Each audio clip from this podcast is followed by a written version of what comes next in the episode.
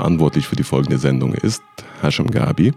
Herzlich willkommen zu einer neuen Hub-Vision-Folge. Heute habe ich Josephine bei mir. Hi Josephine, wie geht's dir? Hallo Hashim, mir geht's gut, danke. Sehr schön. Du bist gesund, munter und wir sind wieder im Hub. Das heißt nicht mehr über die ähm, Web- bzw. Handyaufnahme. Vielleicht erzählst du mal erstmal, wer du bist, was du machst. Ähm, ich bin freiberufliche Künstlerin. Ich ähm, bin hauptberuflich Malerin gewesen bis dieses Jahr. Ähm, bin auch immer noch in der Malerei unterwegs und habe aber gleichzeitig ähm, jetzt in Zeiten von Corona angefangen, wieder zu nähen und eine kleine Modekollektion entwickelt. Sehr schön. Wie heißt denn die Modekollektion? Fantastic Fine. Fantastic Fine. Wo kommt der Name her? Ähm, ich hatte Lust auf eine Alliteration ähm, und ich werde oft Fine genannt. Mhm. Ähm, F-I-N-E ist im Englischen fein, also habe ich mir gedacht, nice. ich nutze das. Das ist sehr kreativ auf jeden Fall. Und wie bist du eigentlich zu, der, zu den so Näharbeiten gekommen? So ist es. Ähm, also ich bin in einem Künstlerhaushalt aufgewachsen. Meine Mutter ist auch freiberufliche Künstlerin und hat ähm, mit mir immer alle möglichen handwerklichen Tätigkeiten ähm, gemacht und mir das beigebracht. Und das heißt, ich habe schon sehr früh angefangen auch zu nähen und habe mir schon als Teenager immer Klamotten selber genäht, weil ich irgendwie das Angebot, was es so zu kaufen gab, mir immer nicht ganz gefallen hat. Und ähm, dann habe ich mir selber Sachen entworfen und das getragen, was ich tragen wollte. Wow, das heißt, du warst von Anfang an sozusagen so ähm, reflexionsfähig und hast gesagt, ja, was ich nicht kaufen kann, mache ich einfach selber. Na klar. Sehr schön. Sehr gut. Ähm, wie bist du eigentlich zu dem sozusagen Creative Hub gekommen, Visionskultur? Ähm, ich habe es tatsächlich empfohlen bekommen. Ähm, ja. Ich war auf der Suche nach Hilfe, ähm, war mir mit einigen Sachen nicht so sicher in der Gründung von einem Startup oder einer kleinen, ja, einem eigenen kleinen Firma sozusagen. Und ähm, dann wurde mir das empfohlen und ich habe mich hier gemeldet und fand es direkt sehr sympathisch. Sehr gut. Hast du das Gefühl, dass du ähm, irgendwie, wenn du jetzt, weiß ich nicht, so sagst Gründung und Startups, dass du halt dich für eine Richtung entscheiden musst? Oder hast du das Gefühl gehabt, ja, ich weiß es noch nicht, ich mache Kunst, Malerei, ähm, so alles Mögliche. Ich gucke erstmal, was daraus wird. Ähm, also ich hatte sehr lange das Gefühl, dass ich mich entscheiden muss. Mhm. Und auch gerade im Studium der freien bildenden Kunst habe ich ähm, gedacht, meine Entscheidung liegt bei der Malerei. Und ähm, bin jetzt so im letzten halben Jahr eher wieder davon weggekommen, dass ich eher so das Gefühl habe, ich stehe hier als kreative Persönlichkeit und kann ähm, immer wieder mich neu definieren und äh, neue Sachen ausprobieren. Und ich glaube, das entspricht mir auch mehr. Sehr gut. Und hast du ähm, jetzt so lange, also du bist, wie lange bist du schon im Hub beziehungsweise bei Visionskultur? Seit einem Monat? Seit einem Monat, okay. Aber schon sehr viele Menschen kennengelernt von ihr. Hast du da so das Gefühl von so eine gewisse äh, Energiereflexion von anderen Menschen, die dir ähneln, oder eher so, jeder weiß schon, wohin mit sich und keine Ahnung was? Ähm, doch, ich habe schon das Gefühl, dass ich ähm, auf Menschen treffe, die ähm, ähnliche Fragen haben, die mhm. ähnliche Prozesse hier durchmachen. Ich, also so wie ich das verstanden habe, ist das ja irgendwie auch das Ziel vom Creative Hub, Leute abzuholen an so einem genau. Punkt, und ihnen eben zu helfen, da irgendwie in so ein selbstbewusstes, selbstständiges Arbeiten zu kommen. Ja. Und deswegen habe ich schon das Gefühl, dass ich Menschen treffe, die an einem ähnlichen Punkt stehen. Nice. Und bei Fantastic Fine hast du schon circa so eine Vision, wohin es geht, mit den, also mit der eigenen Mode, sage ich mal, ob das so bestimmte Richtung gehen soll oder ist frei offen, so wie man sich momentan fühlt?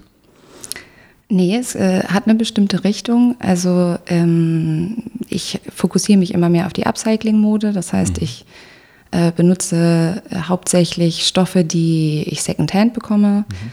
ähm, und versuche eine faire Modelinie zu gestalten, insofern, als dass ich bisher nähe ich nur selber. Das heißt, ja. ich zahle mir den Mindestlohn aus Sehr schön. und ähm, versuche auch beim, bei der Preisgestaltung es so zu machen, dass Menschen, die nicht so viel Geld haben, sich das unter anderem auch leisten können, meine mhm. Klamotten zu kaufen. Ich gebe meistens einen Grundpreis an, der relativ niedrig ist und bitte dann Leute, wenn sie Geld haben, zu spenden, damit andere Leute, die weniger haben, dann weniger zahlen können. Okay. Und genau, gleichzeitig, ähm, das ist alles noch im Aufbau, aber äh, habe ich Interesse daran, Mode ähm, ein bisschen freier zu gestalten, was auch die Geschlechtlichkeit angeht, also dass man nicht unbedingt nur Kleider für Frauen verkauft, sondern bei Interesse auch Kleider für Männer Ja. und ein bisschen queerer denkt. Sehr cool. Und wie bist du darauf so gekommen, sage ich mal, die ähm, also Geschlechterneutralität zu beobachten? Ist das von deiner eigenen Entwicklung, eigener Persönlichkeit oder weiß ich nicht, so medial, dass du gesagt hast, das ist jetzt die Zukunft, da will ich hin? Ähm, ich würde sagen beides. Also mm, es ist ein Thema, was mich schon lange interessiert, was mich auch künstlerisch beschäftigt. Ähm, ich setze mich viel mit der Dekonstruktion von Geschlecht auseinander und ähm, mit der Frage, warum wir uns eigentlich so sehr über unser Geschlecht definieren und ähm, was wir eigentlich sind, wenn wir uns nicht über unser Geschlecht definieren. Und ähm, mich interessiert eben dieser menschliche Kern. Und das hat ja auf jeden Fall auch einfach viel mit dem Äußeren und mit dem Auftreten zu tun. Das heißt Ja. auch im Endeffekt mit der Mode. Ja. Ich habe, äh, ich weiß nicht, mit wem ich letztens gesprochen habe, es ging um High Heels. Und äh, ich glaube, die Person hat gesagt, ja, das fühlt sich an wie High Heels. Und dann habe ich gesagt, High Heels sind eigentlich als erstes von Männern getragen worden. So- echt? Ja. Das wusste ich nicht. Irgendwann im Mittelalter gab es das mal oder so bei Renaissance oder ähnliches, wo die High Heels für Männer sozusagen. Äh, ich kann mich natürlich komplett irren, wenn das jemand jetzt googelt, aber ich hoffe nicht. Ich hoffe, dass die Information richtig ist und äh, dass die sozusagen erfunden worden sind, damit man so größer wird. Ne? Ja, macht ja auch Und Sinn. ir- irgendwann wurde das so modetechnisch für, für das weibliche Geschlecht genutzt. Und also eigentlich ist ja Mode im Endeffekt als sich rational gesehen neutral. Also das gibt ja nicht so. Es ist nur irgendwann so, glaube ich, marketingtechnisch so vermarktet worden, damit man sagt, weiß ich nicht, so ladylike High, Heels tragen oder sowas ähnliches. Naja, es fing ja im Endeffekt äh, damit an, dass noch in einer ganz anderen Zeit Frauen vor allem Kleidung tragen mussten, die sie in einer gewissen Art und Weise auch eingeschränkt haben in ihrer Bewegungsfreiheit. Also das hatte schon auch einen bestimmten Grund. Man hat Korsett getragen, man hatte einen Reifrock, der ähm, dazu geführt hat, dass man eigentlich äh, alleine fast nichts konnte.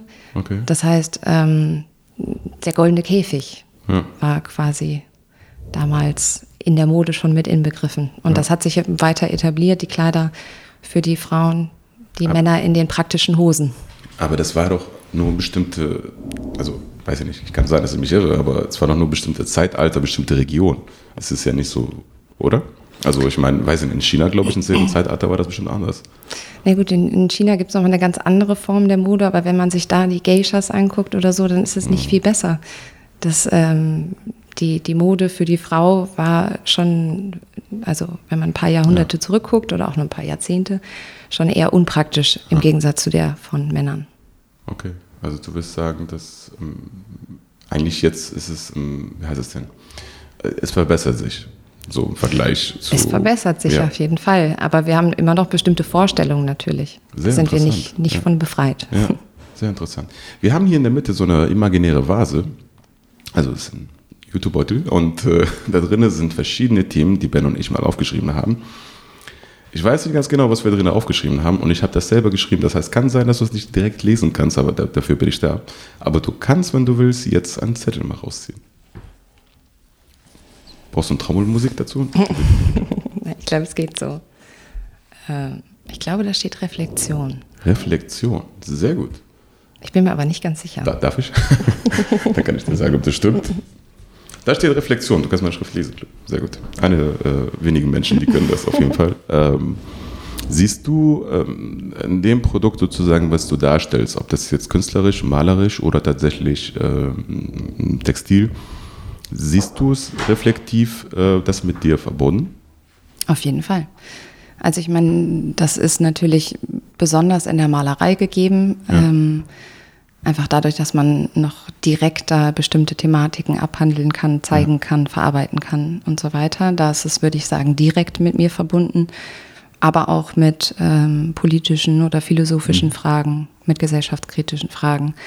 Ähm, und meine Mode auf jeden Fall auch, klar. Es ist mein Geschmack, es ist meine ähm, Vorliebe für Textilien, Muster und Farben. Ähm, und unter anderem natürlich auch die Schnitte, die ich irgendwie spannend finde, die ich vielleicht auch, auch in einem politischen Kontext spannend finde. Ja. Okay. Das heißt also im Endeffekt, ähm, dein Produkt ist ja schon sehr, also entwicklungsfähig, weil man sich selbst ja auch entwickelt. Man, sozusagen, es kann ja sein, dass das, was du jetzt machst in drei, vier Jahren, sich ändert als äh, so von deinen eigenen Erfahrungswerten oder, sage ich mal, Reflexionsart. Ja, natürlich. Das finde ich auch gut. Also ich glaube, ja. das Leben ist wandelbar, der Mensch ist wandelbar und man sollte, wenn man ähm, anfängt, irgendwie nach außen zu treten mit etwas, auch ja. wandelbar bleiben. So macht ja keinen Sinn, wenn es immer das Gleiche ist, dann wird es irgendwann langweilig. Ja, sehr authentisch auf jeden Fall. Und was ist mit äh, jetzt, äh, sage ich mal, die Kreise um dich herum? Ob das jetzt Familie ist, Freundeskreis oder ähnliches. Sehen die das auch so? Dass man wandelbar bleiben sollte? Nein, ich meinte, dass, dass deine äh, Produkte oder deine sozusagen Dienstleistungen, ob es jetzt Maler, also Malarbeit oder Textilien sind, ob das so mit dir verbinden oder eher getrennt sehen? Nein, sie verbinden es auf jeden Fall auch mit mir. Ähm, manchmal vielleicht sogar mehr als ich. Also okay. das ist natürlich auch immer spannend, wenn andere Leute auf das gucken, was man erschafft, dann äh, sehen sie manchmal von außen auch andere Dinge, ähm, die man selbst vielleicht gar nicht so wahrnimmt erstmal. Ja. Und auf die man dann plötzlich stößt, weil der äußere Blick natürlich immer noch mal ein anderer ist. Sehr schön. Du darfst jetzt noch mal einen Zettel nehmen, wenn du willst. Mhm. Bin jetzt gespannt. Ich auch. All in. Großer Zettel. All in steht da drauf. Ja, muss so ein, ein großer, großer Zettel, Zettel, sein. Und da steht All in drauf, finde ich schön. Das kann nur von mir kommen. Ähm, ja. Hat, ja? Okay, ja. erklär mal. Jetzt, jetzt stelle ich keine Frage mehr. Erklär. Naja, wenn ich All in lese, dann ähm, bedeutet das für mich irgendwie erstmal, gebe ich alles in meinem Projekt, gebe ja. ich da alles rein. Ähm, und darauf ist die Antwort definitiv ja. Wenn ich mir was vornehme, wenn ich ähm, etwas erschaffen will, wenn ich einen Plan im Kopf habe, dann gebe ich dafür alles. Und wie, also wie bist du zu der Entscheidung gekommen? Zu welcher Entscheidung? All in. ähm, ich glaube, das war weniger, ja doch, vielleicht war es doch eine Entscheidung. Ähm, puh, da muss ich weit zurückgreifen. Ähm, ich glaube, das hat mit 17 angefangen bei mir. Okay. Ähm, da gab es einen großen Wandel in meinem Leben und ähm, damals habe ich mir gedacht, entweder gar nicht oder ganz. Okay. Und ja. habe mich für das Ganz entschieden und für das All-In und das äh, hält seitdem an. Sehr schön. Das ist ja auch eigentlich im Endeffekt, äh, ich nenne das ja immer so, es gibt so, das ist jetzt kein richtiger Vergleich, aber ähm, es gibt ja viele Menschen, die tatsächlich so sehr risikoscheu sind und sehr, wie heißt das denn, ähm, so wiegen viel ab, bevor die eine Entscheidung treffen. Es gibt Menschen, die treffen gerne Entscheidungen ähm, und es gibt so was dazwischen, sage ich mal. Mhm. Und äh, für mich ist All-In tatsächlich nicht, sage ich mal, ähm, wie heißt es denn, ist nicht naiv oder ähnliches. Es ist tatsächlich ein, einfach ein konkreter Punkt, wo du stehst und sagst All-In. So, es ist, ob mhm. das jetzt eine bewusste, kalkulierte Entscheidung ist oder ob das naiv ist, ist ja was anderes. So, ne? Es gibt ja so blauäugig mhm. einfach sagen, so All-In. So. Mhm. Es gibt Leute, die, so schätze ich dich, glaube ich, ein, die wirklich tatsächlich so einen Prozess dahin hatten, und, um zu sagen, so all in, weil. Ja, auf jeden Fall. Das sozusagen mein Weg äh, danach besser bestimmt. Mhm. Hast du, seitdem du diese All-In-Entscheidung hattest oder beziehungsweise die bewusst geworden ist, ähm, hast du so, ähm, so oft so Punkte, wo du sagst, na, ich bereue das eher ein bisschen oder doch nicht oder? Nein. Gar nicht. Mhm. Sehr schön. Das heißt, du nimmst sozusagen jeden Moment, der auch nicht, wahrscheinlich passiert dir es auch öfter, so wie mir oder jedem Menschen, die so Sachen nicht so schön klappen, wo du sagst, ich nehme das Positive daraus.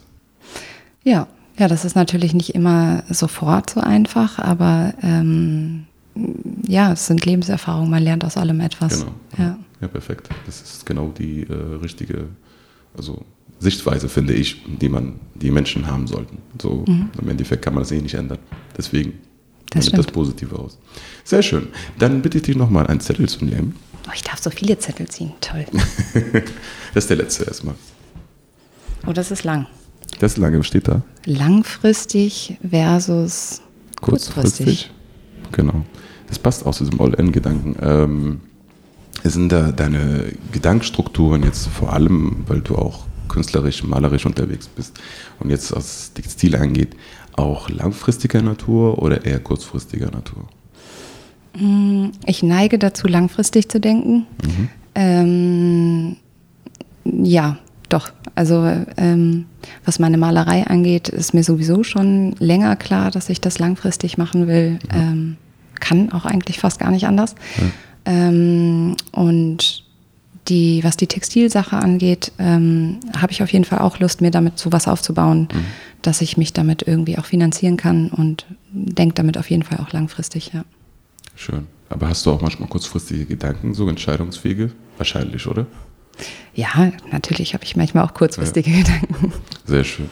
Und ähm, verstehen das eigentlich so, jetzt komme ich wieder zurück auf Freundeskreis und Familie und ähnliches, sozusagen ähm, diese Langfristigkeit oder gibt es da sehr viel, weil die meisten Menschen, glaube ich, die außen stehen, wenn man jetzt so selbst ein Projekt hat, dann denken eher kurzfristig. So, womit verdienst du dein Geld oder ähm, das, das finde ich nicht gut oder weiß ja, also mein größtes Problem ist, wenn Menschen, was Geschmack angeht, sagen, finde ich nicht gut. Dann sagt, das ist ein Geschmack.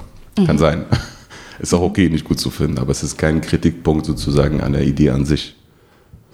Was genau ist jetzt die Frage? Die Frage ist tatsächlich, ob sozusagen deine langfristige äh, Denkart und Weise, also wenn du jetzt an mhm. Projekte denkst, ähm, die auch wirklich auch bei den Menschen, die nah an dich sind, auch ankommt. Mhm. Äh, ja, auf jeden Fall.